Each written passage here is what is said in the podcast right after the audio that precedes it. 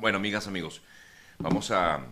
revisar lo que ha sido noticia en las últimas horas. En principio, hoy es martes 8 de noviembre y por lo tanto hoy es el día como tal de las elecciones de medio término. Aquí en Estados Unidos se decide lo que pudiera ser un cambio político radical, eh, digamos, porque la, las... Eh, principales, eh, los principales escaños en el Senado y el Congreso o la Cámara de Representantes pudiera cambiar hacia dando un vuelco hacia eh, los republicanos. Es lo que por lo menos aspiran o eh, se espera desde el punto de vista de lo que han indicado las encuestas, que tal vez los republicanos se tomen ahora la mayoría tanto del Senado como de la Cámara de Representantes. Pero hoy esto se sabrá por supuesto, hacia el final del día. En otras importantes noticias, se dio inicio en Egipto a este foro o conferencia de las Naciones Unidas para el cambio climático. Ayer se habló muchísimo sobre el tema. Antonio Guterres de la ONU habló sobre ello, hizo eh, algunos señalamientos, eh, instando inclusive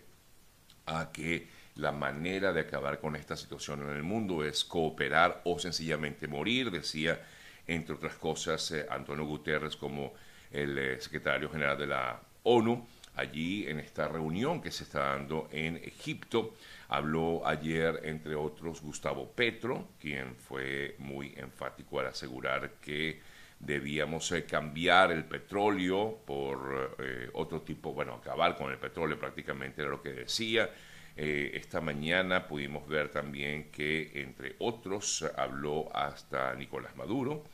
en medio de esta de lo que ha sido esta cumbre de países de las Naciones Unidas en, eh, e instó, en el caso de Maduro, a hablar, perdón, habló sobre cómo enfrentar la crisis climática con hechos concretos o inmediatos, decía él, en eh, el día de hoy, eh, esta mañana, tomando en cuenta la diferencia de horario, eh, pues ya habló Maduro sobre la situación del cambio climático en el mundo. Em, en, el, caso de Venezuela, afirmaba que la crisis climática en el país tiene y tendrá consecuencias definitivas en el planeta, perdón, la crisis climática tiene consecuencias definitivas en el planeta que nos obligan a modificar el modelo de vida consumista, es el comentario que hizo Maduro en el día de hoy. Pero definitivamente lo que llamó más la atención ayer en, esta, en medio de esta cumbre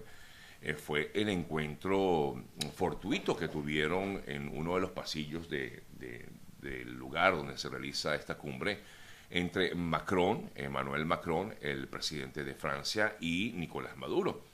y por supuesto ha habido todo tipo de comentarios al respecto. Nosotros más adelante, por supuesto, en nuestra conversación que tenemos, que tengamos con nuestro colega Vladimir Kislinger, podemos analizar un poco más esta situación. Pero, eh, ¿qué se dijo? ¿Qué, ¿Qué se dijeron cuando se vieron allí? Allí, en principio, hay que recordar que Macron hace unos años consideraba a Maduro como un eh, dictador y pues así lo manifestó en varias ocasiones. No obstante, cuando lo tuvo frente a frente, pues em, digamos que no lo vio de esa manera, le dio un estrechón de manos y le dijo, porque hay que recordar que Macron desde hace varios días ha hecho una convocatoria a varios presidentes de la región latinoamericana, al presidente de Colombia, al presidente de Argentina, al presidente de Chile, en eh, reunirse para buscarle una solución a la crisis política que vive Venezuela. Eh, Macron lo dijo hace unos días, lo comentó, dijo que iba a reunirse con estos tres mandatarios para buscar una, una digamos, una salida a la crisis eh, política del país. Maduro cuando vio a Macron le pregunta algo así como que cuando nos haces una visita, el presidente francés eh, le dice, bueno, hay que conseguir el camino y estoy tratando de, leer un poco lo que dijeron o se dijeron en este breve encuentro que sostuvieron ayer. El mandatario francés le dijo que Alberto Fernández, presidente de Argentina, le había hablado mucho de usted y insistió eh, por su lado Maduro en que tiene muchos amigos en común, esto por supuesto refiriéndose básicamente a Petro y al propio Alberto Fernández. Lo que sí es seguro es que en este caso el eh, presidente Macron le afirmaba a Maduro que tenía que buscar una manera, bueno, voy a leer un poco lo que dijeron, lo que se dijeron o lo que se pudo escuchar de esa conversación. Macron le dice que están en ello y le pide a Maduro comenzar un trabajo bilateral para que sea útil para el país y para la región y es allí donde justamente eh, Maduro le hace referencia a que a estas negociaciones entre el eh, régimen de Maduro y la oposición estará presente como enviado eh, de la administración de Maduro, Jorge Rodríguez, actual presidente de la Asamblea Venezolana. Eso fue lo que se dio en ese encuentro, pero por supuesto esto genera una gran cantidad de reacciones que ya la hemos visto a través de las diferentes plataformas, los diferentes portales han hablado sobre ello y por supuesto las reacciones no se han hecho esperar. Algunos consideran que ahora Macron ha aceptado, en todo caso, a, Maduro o lo reconoce como presidente, porque incluso lo llama presidente en medio de esa pequeña conversación que sostuvieron, cuando en el pasado no lo consideraba así. De esto, por supuesto, como les decía, trataremos de analizarlo un poco más con nuestro colega Vladimir Kislinger. Lo cierto de todo es que definitivamente tanto Macron o gran parte de los países de Europa, así como algunos países de América, entre ellos Estados Unidos, han solicitado esta reanudación de estas conversaciones entre la administración de Maduro y el eh, equipo de la plataforma unitaria o la oposición venezolana. Ayer también el eh, gobierno de Canadá también hacía referencia en torno a estas negociaciones o supuestas negociaciones, porque lo peor es que eh, se ha hablado mucho de que iban a sentarse otra vez en México ambas partes y todavía estas estas reuniones no se han dado, se dijo incluso que el fin de semana se iban a dar estas negociaciones, estas conversaciones, o reanudar como tal, y pues no se han dado eh, eh, estas, estas, estos encuentros entre un lado y el otro. Así las cosas, amigas, amigos. Bueno, vamos a ver qué ocurre en el transcurso de estos días, pero eh, como muchos dicen por allí, realmente, eh, más allá de lo que pueda hacer o no la negociación, pues nada prácticamente va a cambiar en, torno a esto. Otra, otra noticia que llamó la atención en el día de ayer es la que dio a conocer como tal Diosdado Cabello, quien en medio de uno de sus de unas de sus declaraciones del día de ayer ante la prensa él habló acerca del trabajo que realiza la Fiscalía de la Corte Penal Internacional. Allí dijo que la CPI se ha empeñado con Venezuela y dijo textualmente, no podemos hacer nada contra Karim Khan, contra este señor, pero dadas las cosas debería inhibirse porque él afirma, según Cabello, que es un tema personal contra Venezuela, el odio que siente contra nuestro país, decía el señor Cabello. Eh, esto es totalmente político. El fiscal de la CPI tiene una tarea que es que Venezuela siga estando en el foco de todos. Tan político es que él, antes de venir a Venezuela, pasó por Colombia, exoneró al gobierno de Duque en su momento, los exoneró de todas las atrocidades, confirmó o comentó en el día de ayer Diosdado Cabello. Por cierto que para hoy, informaciones recientes destacan entre otras eh, cosas importantes, hablando de Venezuela, que la defensa de Alex Saab habría sufrido un fuerte golpe en el día de ayer, luego que fiscales del gobierno de Estados Unidos se presentaron documentos que desmienten la condición de diplomático de Alex Saab, porque eh, al parecer se habría, según informan algunos eh, portales, como en este caso lo estoy leyendo, extrayendo de un, eh, del portal de Infobae, basado en lo que dice Associated Press, donde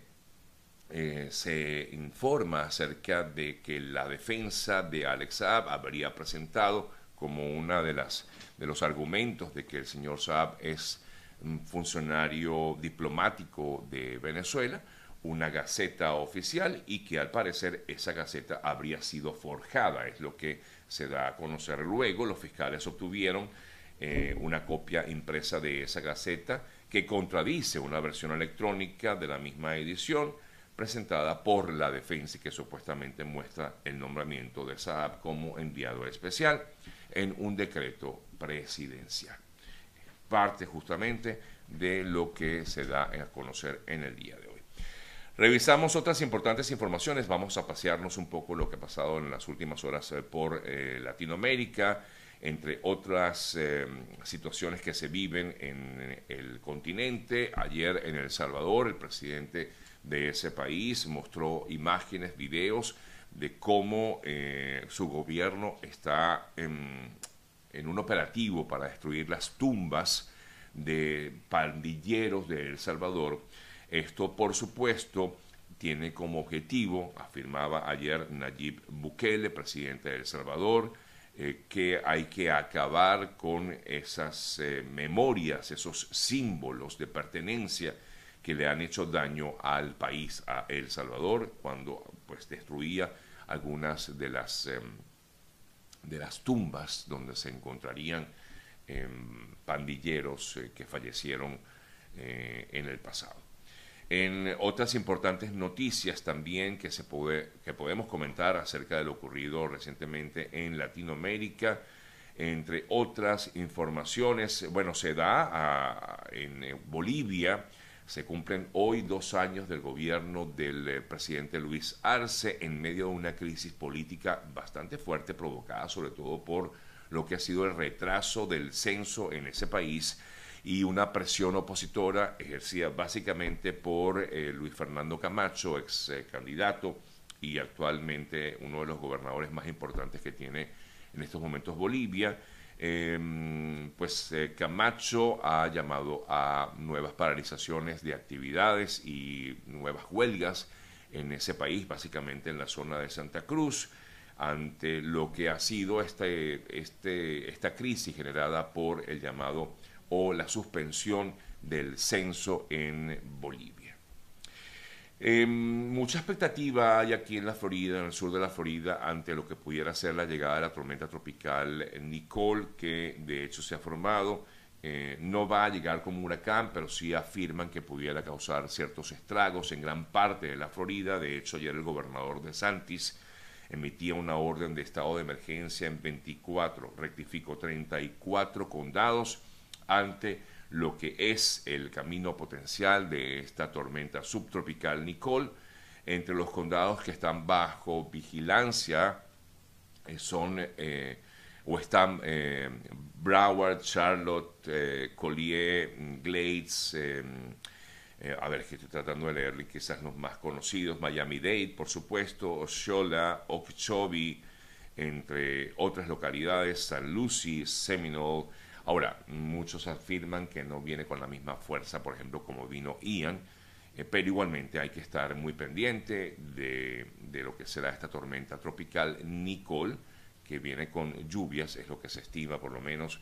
eh, muchas lluvias, y esto pudiera provocar fuertes inundaciones en mm, diversas partes de la Florida. Aquí leyendo un poco, estoy tratando de ver si hay actualización eh, sí, continúa su ruta esta tormenta tropical hacia Florida. Esto es información de hoy.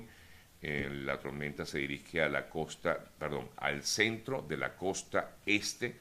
de Florida con vientos huracanados. Em, y por ello, pues se ha emitido este aviso de tormenta